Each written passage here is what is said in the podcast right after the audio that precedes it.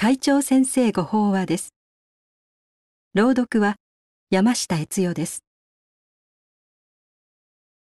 会長法話。見えない働きに気づく。二羽の日光。立正厚生会会長。信仰は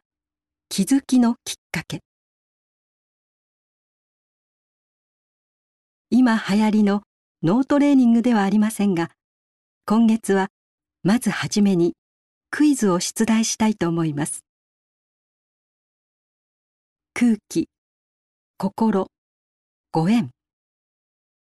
この三つに共通する事柄が何か皆さんはお分かりになるでしょうか？一見何のつながりもなさそうですがこれらには次のような共通点があります。実際に触れることも見ることもできないものでありながら私たちが生きる上で欠かせない大切なもの。これが答えです。普段はあまり気に留めることがないにもかかわらずその存在の大切さに気づけば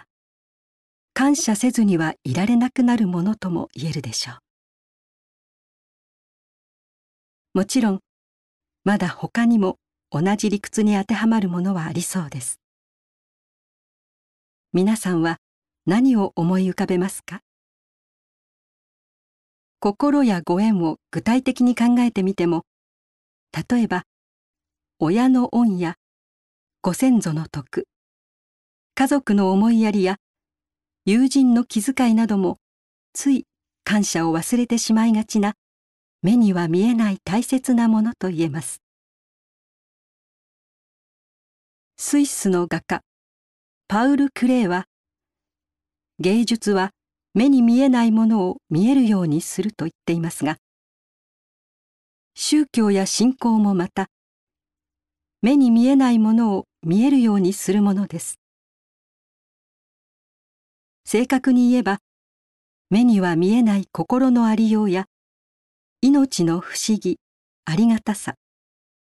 そして命の尊さなど。人として生きる上で本当に大事なことに気づかせてくれるきっかけを宗教や信仰は与えてくれるのです。ではそれが現実の生活においてどのような意味を持っているのかを考えてみましょう。素直になる。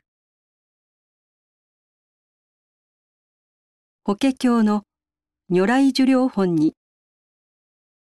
常にここに重して法を説くという一節があります。仏様はいつも私たちのすぐそばで法を説き続けてくださっているということです。ところがその後すぐに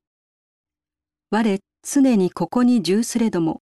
もろもろの神通力をもって天道の主情をして近しといえどもしかも見ざらしむと続きます。すなわち私たちにはそれが見えない聞こえないわからないというのです。なぜかというと天道の主情だからと教文にあります。物事を誤って受け取ったり自分本位の偏った見方をしたりするからだというのです。それでは私たちは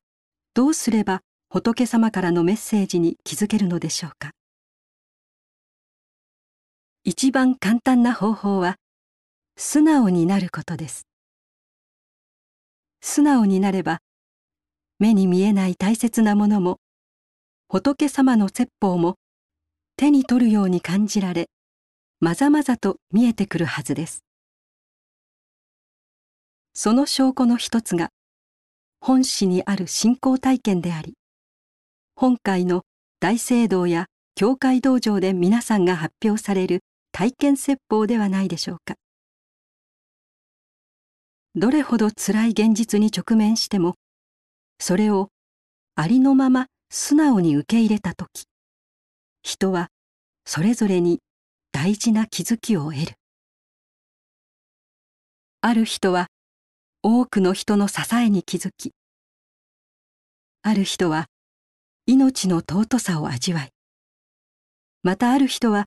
友や家族の思いを痛感しそれは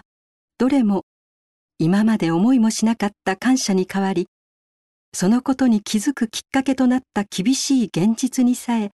ありがたいと神戸を垂れます。客観的に見れば苦境にあることに変わりはなくても目に見えない大切なことに気づいた時多くの人が胸の使えの取れたような安心感に満たされるのです。それは救いだと思います。目に見えないものの働きや仏様の声に気づくというのは言うなれば幸せになる早道です。お盆や夏休みで大勢の人が集まることの多いこの季節はみんなで目に見えない大切なものに思いを馳せるいい機会と言えるかもしれません。以上で厚生平成29年8月号。会長先生ご法話の朗読を終了させていただきます。